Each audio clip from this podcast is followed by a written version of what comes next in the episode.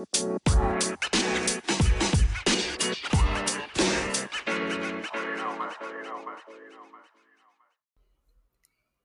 everyone, and welcome back to another episode of the Brazilian Point of View. My name is Ana, and to kickstart the year, I decided to come with another episode from the Another Episode, Another Country series with Poland. So, for this one, I brought Paulina to speak a little bit about her country, her culture, and I really like this episode because it's quite it's quite rich in history and geopolitics but we also talk about culture, food, tips to travel to Poland. And it's a very, very rich episode. It's also, I think, a little bit longer considering the past few episodes of countries that I've done um, quite recently, like recent months and weeks. But it's a very, very rich episode, and I love it so much. It's such a shame though that I was so, so, so sick when I recorded this. So I have like a really stuffed voice and it annoyed me quite a bit when I was editing the episode. So I apologize for that. Nevertheless, I really hope that you enjoyed this episode. But before we get to that, please make sure to follow, subscribe, and review this podcast on Apple Podcasts and Spotify, and follow the podcast on Instagram at the Brazilian POV Podcast. And now, without further ado, let's get to the episode. Thank you so much for coming to the podcast. It's my pleasure. So, I guess, first of all, do you want to introduce yourself? Um, yeah, sure. Uh, my name is Paulina Równy. I am from Poland. I live in Edinburgh in, in Scotland, and I have moved here five years ago. Um, I I worked. I used to work for a data consultancy until June this year, and this year I um, chose to embark on an entrepreneurial journey. And right now I'm building two businesses. One is um, a, a coaching and healing practice around burnout and energy reclamation, and another I co-founded with two of my um, friends um, that's called Inclusive Systems, and within which we are working on the proposition that um, we hope will reinvent the way uh, employee experience is shaped. Amazing. So, I guess the first question that I always ask my guests how would you say that life is in Poland in real life versus what people might think it's like? I mean, if you're asking about stereotypes, I think the um, the main stereotype of Central and Eastern Europe is general is around alcohol and vodka specifically. I um, many people are really uh, seem to be really um, surprised that I don't drink alcohol, and specifically, I surely I don't drink vodka, and uh, they sort of they feel as though vodka is similar to what whiskey for example is in scotland. So how can i be from there and not drink? Um, and i also uh, and i also think that in general uh, right now modern poland is much more um, um, sober than it used to be. And um, and it's just you know like any other european country. Um, so I, I, guess this would be one stereotype that i uh, come across um, sometimes. Um, oh and another stereotype uh, that's um, that's actually pretty recently changed uh, is that Poland is really cheap as in you know the difference between when you go from the uk to poland everything uh, seems much cheaper. And it used to be like that for many many years. Um, but right now poland actually the prices in poland have increased a lot. There is um, substantial uh, uh, inflation there. So when you go to poland um, expect that it's still going to be a bit cheaper but the prices have definitely increased and I would say they are similar to other European countries. Um, so that's a bit of a, a change uh, in the perception versus reality. And what are some key culture aspects and some big foods that you have in Poland? Um, so I'm I'm I haven't been brought up on typically Polish food, even though um, most of my um, ancestors are uh, come from rural parts of Poland. So um, you know, in rural parts where you're really close to nature and you um, you spend a lot of time um, you know with animals uh, and um, and you're much closer to the source of your food. Um, I would say in in rural areas, it's mostly meat and the you know the the fruits of the earth. Um, so anything you can farm or um, grow. Um, but a lot of for sure a lot of meat um, and in terms of my uh, my family i um, I was mainly exposed to French and Italian cuisine, in, strangely, so a lot of carbs. And um, whenever people would come to visit Warsaw, where I'm from, um, and ask me about the food, um, I wasn't, you know, I wasn't an expert on it, but I think that the the the things from from uh, our um, traditional menu that I re- like particularly are dumplings, which we call pierogi. And you can find dumplings um, in any city in Poland, really, or any um, smaller town. Um, and they ha- they can be uh, savory, you know. Um, Russian pierogies, as we call them, are with um, are the most popular ones with potato, uh, potato and um, um, onion and cottage cheese. Um, but there are also um, my favorite ones, which are blueberry dumplings, which are sweet. And I remember my uh, grandmother um, making them for us and for me and my sister when we were in our um, uh, in our um, small allotment um, uh, close to uh, on the suburb in the suburbs of Warsaw. Um, so those are the ones that I really love. Um, there are also um, culturally, I would say, you know, we have folk music, and uh, as as any other country. Uh, but I think what's what's culturally really important is how um, history and our specific uh, geopolitics um, shaped our culture and our um, identity um, in in Europe because we, as probably most of the audience knows, um, Poland is um, neighboring on on in the east with Russia and in the west with um, Germany.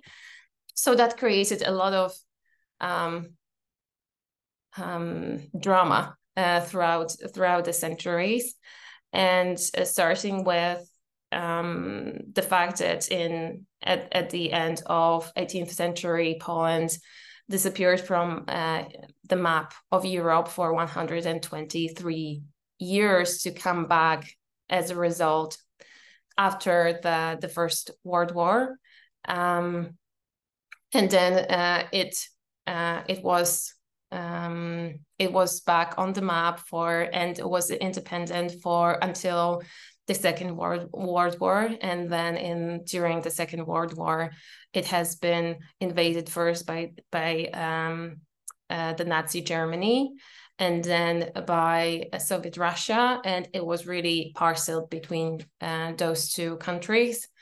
Um, so that made it, you know, so again, practically, um, in theory, there was still Poland, but practically it has been um, parceled between those two big totalitarian systems.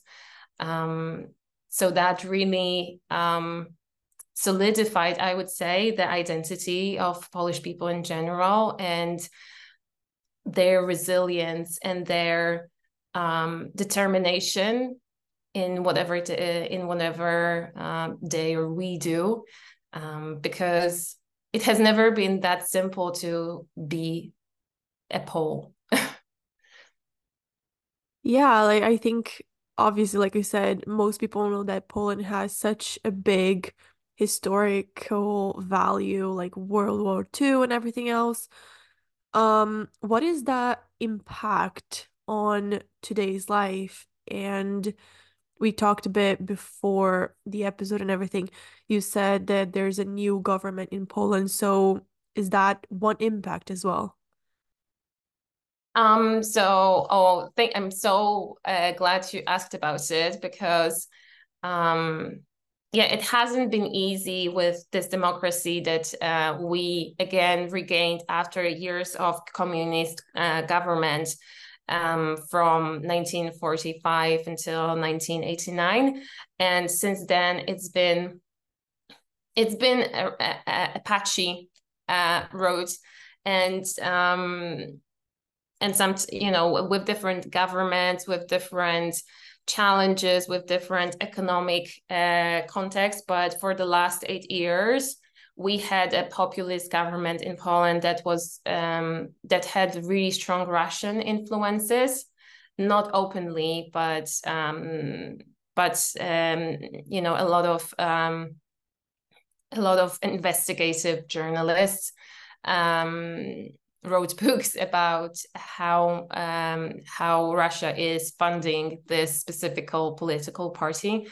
And so, um, so that has been really um, painful to watch, especially for for people who are closer to this open, tolerant, diverse um, vision of our country that um, that has been cultivated throughout uh, centuries nonetheless you know uh, regardless of all all the the challenges that we faced there was there is always there remained a big part in our identity of these people of the people who are really open and um, welcoming and um, friendly.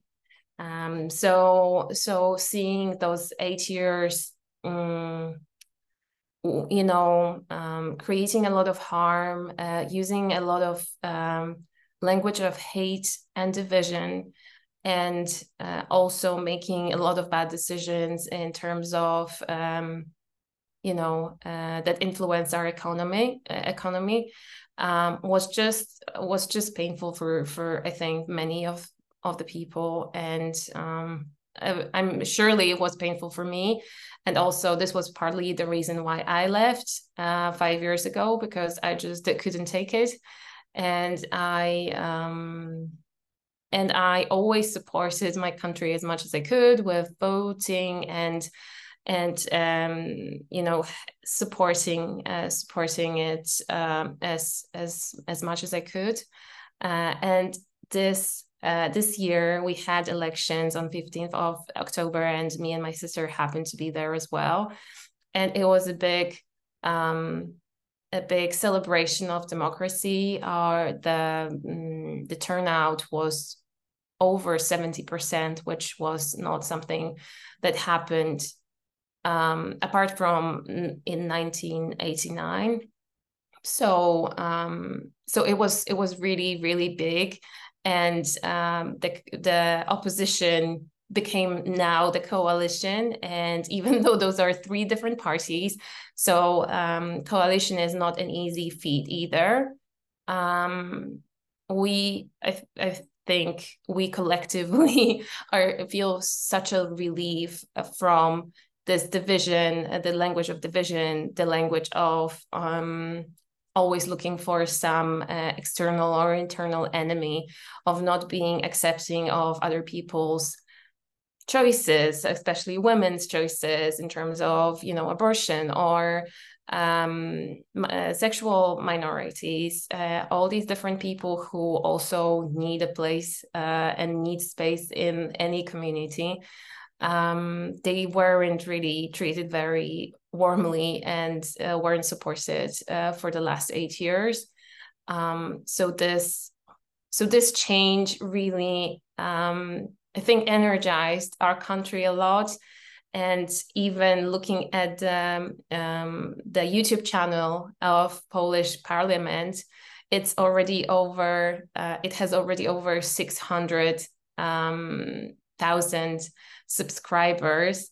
Uh, that a number really uh, uh, increased just recently when the new uh, when the new politicians um, joined and are um, the head of our par- parliament um, is actually it's a funny story. He used to be um, he used to be a co-host of Poland's Got Talent, so he is really good in terms of you know um, those um, you know how to manage the crowd how to make something funny and how to respond to people uh, in a way that is very disarming but is effective. So it became a bit of a show but in a good way you know he really is trying to bring uh, bring back the respect for everyone and uh, and some really um, basic um, rules around decency and and and tolerance uh, back into the parliament which is uh, really positive and helpful Thank you to BetterHelp for sponsoring this episode. Moving to Edinburgh was not an easy decision, and it required a lot of mental and emotional preparation. And nothing could have prepared me better than going to therapy. I've been in therapy for the past seven years now, and I cannot recommend it enough for those who think about starting this journey. I know sometimes it might be hard to find a good therapist that will match you, so that's why I recommend a BetterHelp as your next therapy source. BetterHelp is the world's largest therapy service, and it's 100% online. With BetterHelp, you can tap into a network of over 25,000 licensed and experienced therapists who can help you with a wide range of issues. To get started, you just answer a few questions about your needs and preferences in therapy. That way, BetterHelp can match you with the right therapist from their network. Then you can talk to your therapist however you feel comfortable, whether it's via text, chat, phone, or video call. You can message your therapist at any time and schedule live sessions when it's convenient for you. If your therapist isn't the right fit for any reason, you can switch to a new therapist at no additional charge. With BetterHelp, you can get the same professionalism and quality you expect from in office therapy, but with a therapist who is custom picked for you, more scheduling flexibility, and at a more affordable price. Get 10% off your first month at betterhelp.com slash the Brazilian POV. That's betterhelp.com slash the Brazilian POV. And something else that you mentioned when we talked before was that there are many cultural differences throughout Poland. How does that work? And do you think that, that this has an impact in Polish politics? Um, for sure, uh, for sure, because um, as I mentioned, um, throughout the years we have been um, divided in many different ways as Poland, and our um, and our frontiers were moved as well. So um, we were much more uh, oriented towards east um, compared to what we are now, and so there is a very general um, division uh, we call uh, Poland A and Poland B. Poland B is the uh, the eastern part of Poland, and Poland A is the western part of Poland because it used to be under the German, uh, the Prussian, and Austrian um, Empire occupation um, before uh, before uh, First World War, and then uh, the P- Poland B part is mostly um, what the, the part that has been under Russian Empire. Um, so this Poland B is the is the part uh, is part of Poland that is less underdeveloped, underfinanced, and also people are a bit less, um, let's say, um, proactive in um, in their lives. That's the general stereotype, and I don't want to be perpetrating it because right now, you know, with people going in and out, uh, you know, living living in different countries, and um, uh, and just the flow of of capital and the flow of people is just so much more um, dynamic right now. I don't think it is the case that you know that much uh, anymore yet still when we look at uh, elections the the results of uh, elections you can see that towards the uh, to, towards west you know western part of the country will be uh, supporting less populist more um, uh, more uh, moderate more centrist and pro-european um, political parties. Whereas in the east there is more appetite for populists and for for easy promises that may never be met but people just are a bit more naive maybe. Yeah i think that's quite mm-hmm. interesting because poland is obviously not a huge country or anything but it's very separated and it's just very it's divided in a way that kind of history set it up and it still has like impact and everything like so many decades later. Yes, that's true. I mean, I think in terms of Poland not being a, a, a big country, I think you know you're coming uh, from uh, Brazil, so yeah.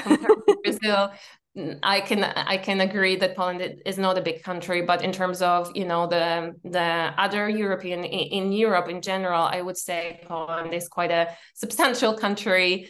Um, uh, so it's with I, I, I don't know how many um, inhabitants we have right now. Is it 38 or 38 to 40 million people? So I would say for Europe, uh, for Europe standards, uh, it's a pretty sizable country and also the reason why it was so difficult to be witnessing this these last eight years was that before we had a very good position within european union and we were an important um, partner for other european countries to you know make important decisions and also use the use the, the european uh, budget. Um, whereas in the last eight years, it has been a bit of a struggle because nobody, you know, treated us very seriously because our government wasn't serious and wasn't very truthful. So, um, so right now, uh, you know, the, this shift is is really uh, is really positive. Um, and also, I would say that compared to the UK, the differences because in in the UK there, there are so many different accents. So depending on where you come from in the UK, you have you can you know it's a very specific accent when you talk with, uh, with someone from manchester for example and it will be a very different accent than from, with someone from glasgow or um, liverpool you know uh, sometimes when i'm exposed to this new accent i immediately ask oh wh- where are they from because i could barely understand them. And in Poland, I think it's less about the language because um, we all speak the same language, maybe apart from the the the, the southern part, um, where um, uh, Silesia country. Um, um, within within Poland, they have their own language that is a mixture of Polish and German, which is really um, uh, which I find very amusing. But um, it it it's a it's an actual uh, language. Um, so this is, I think, the only separate language from Polish. And all the other uh, parts of uh, parts of Poland will have different regions will have different, I guess, specific regional words or maybe some some specific regional uh, cuisine or um, or maybe a bit of a different way of pronunciation of certain words um, different accents um, as in they, they accentuate differently but it doesn't make it difficult. I mean it's just you, you can you can hear the difference but it doesn't make make it um, incomprehensible for you. So those so those changes i think are you know those changes um, across the country are not that um, um, major i would say. Mm-hmm. and what are some tips that you have for people who want to travel to poland as in like maybe something that they should know beforehand what should they see places to visit Um, so it depends what you are looking for. Um, something that I uh, discovered not long ago, uh, you know, and I've lived there most of my life, is the beautiful northern coast that's um, um, that's oriented around the Tri City, which is a, a, series of three different cities um, located really close to one another. So you can fly to Gdańsk, and then there is Sopot, and there is Gdynia. And I specifically love Gdynia, so the last uh, last of those uh, cities. That Gdynia, so Gdańsk is a very um, um, an old old um, city with a very rich culture of being an independent uh, city in the past. Um, and always being you know um, between um, living between poland and germany and maybe changing hands sometimes. Um, that's why you know it's it's i guess it created this strong identity as its own city because it was um, it was uh, going back and forth, uh, forth a bit.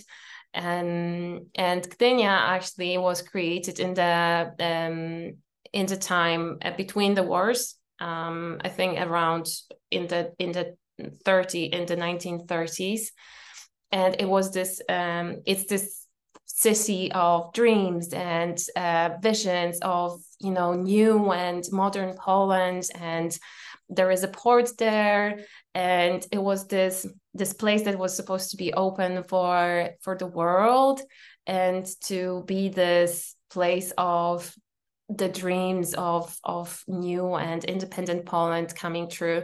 So when you go there, you can definitely feel this in the air. It's a very different vibe than other um, Polish cities, and and what I love about it most is that it has a beautiful wild coast. Um, and you can take a, um, you know, you can hike or you can take a walk from the coast uh, in Gdynia all the way, all the way to Sopot. And um, it's such a beautiful, it's such a beautiful walk. Um, apart from from the, the coast, there is Krakow that many people already have visited, and it's this beautiful, very historical um, city, very rich in stories and uh, dif- of different, you know, uh, kings and queens and um, it's been the Polish capital until I think 17th century when one of our kings moved the capital to Warsaw, which Krakow people that live in Krakow are still very unhappy about.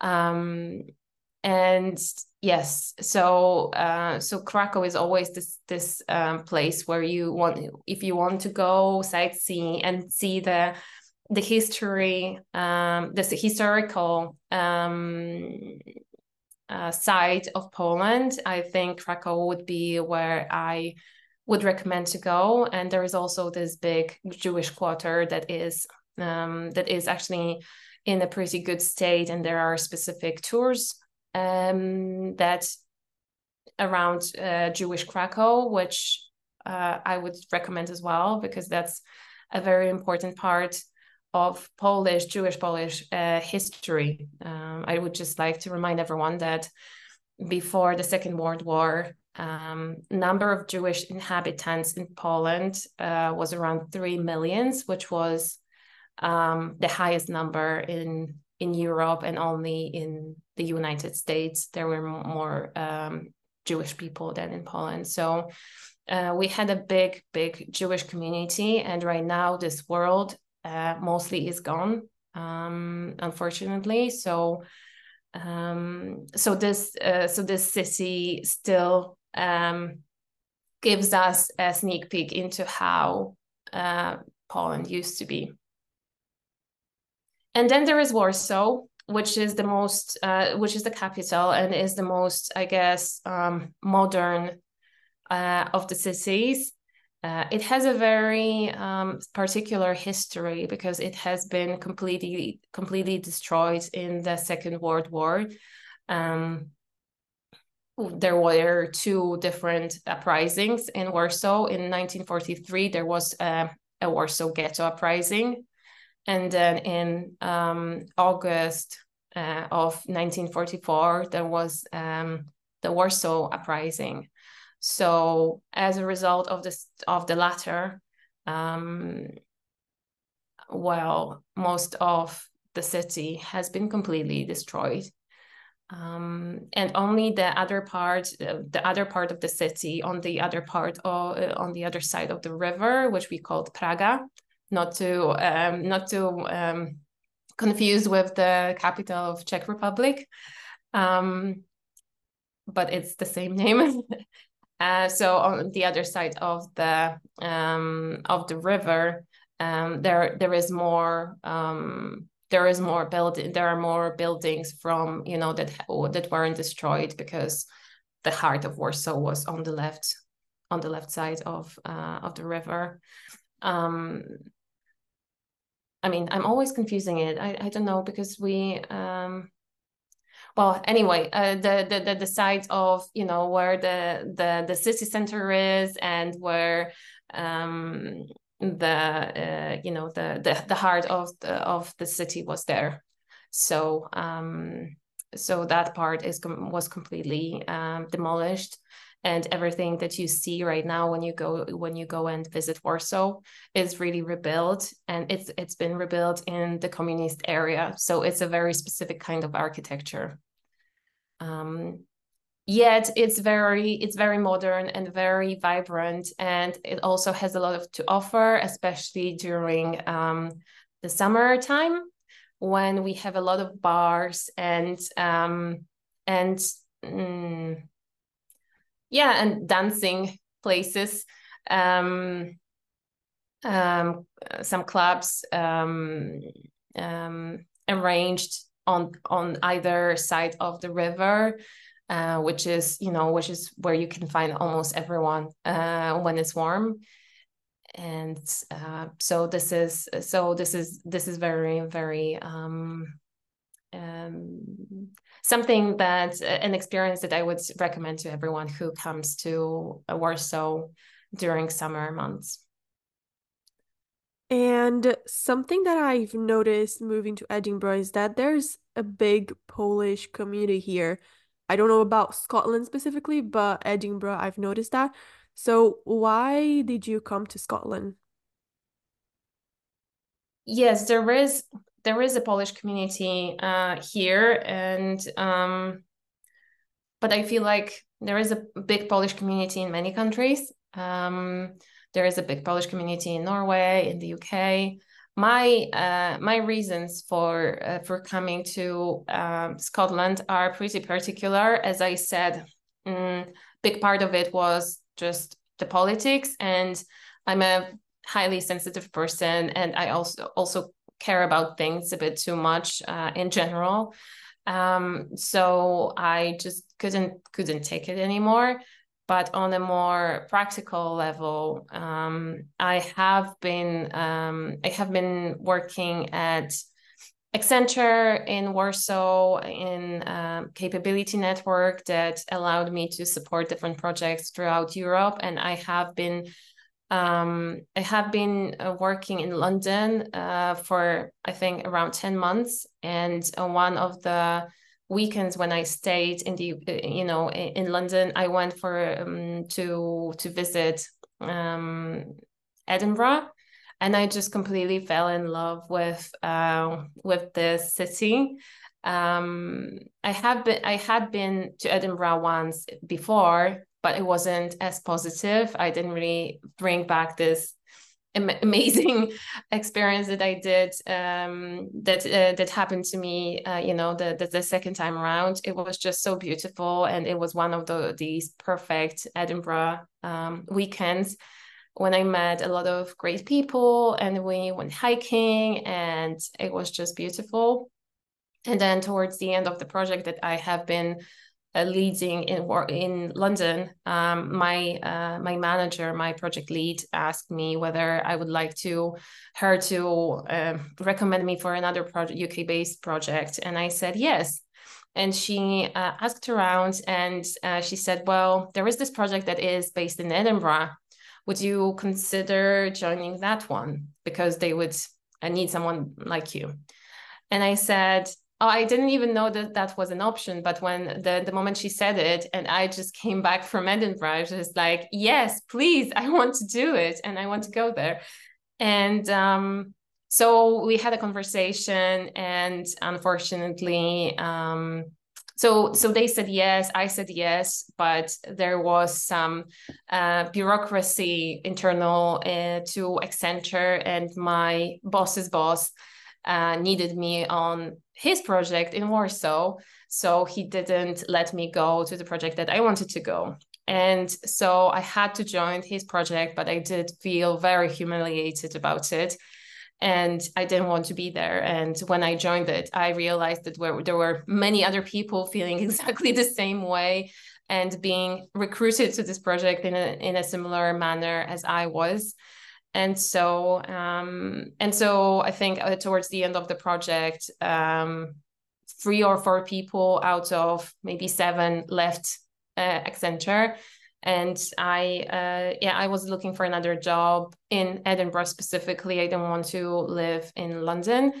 And um and i found another job. I uh, that was based in uh, in edinburgh. It was mudano and this is where i um this is this is the reason why i moved there. Uh, i moved here to edinburgh five years ago to start my new my new my new story my new journey here um, in scotland.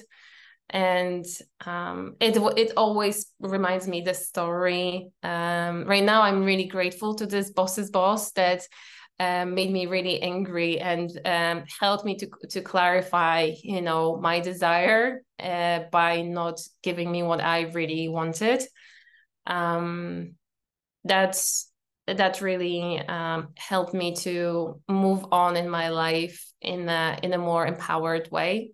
Um, so it's just it. I find it funny that sometimes those stories where um, where you are really suffering and you you feel the pain of um, not not being able to do what you want to do really solidifies your your um, your journey in life um, and finally, every week we give a recommendation of a book, a movie, or a TV show. What recommendation do you have for our listeners this week and why? So for this week, I have a recommendation of a movie, Polish movie that I have seen recently. Um, it's called Forgotten Love. It's um, and, interestingly, it's a love story, but it's not a love story in a very in a um, uh, conventional um, uh, terms, I guess, um, because it's a story of um, a father and daughter, and um, and it's a it's a story around um, finding finding uh, each other in a world that doesn't necessarily encourages them to to find each other. And um, i found this film to be really um, really good i i found it quite um, surprising in a way that it wasn't necessarily about you know uh, i mean there were lo- different love stories as well. So you know those conventional love stories. But the main arc the main uh, plot was around uh, this um, this relationship between um, father and daughter which i really loved and um, i think this is not the first um, movie that has been um, that has been based on the book.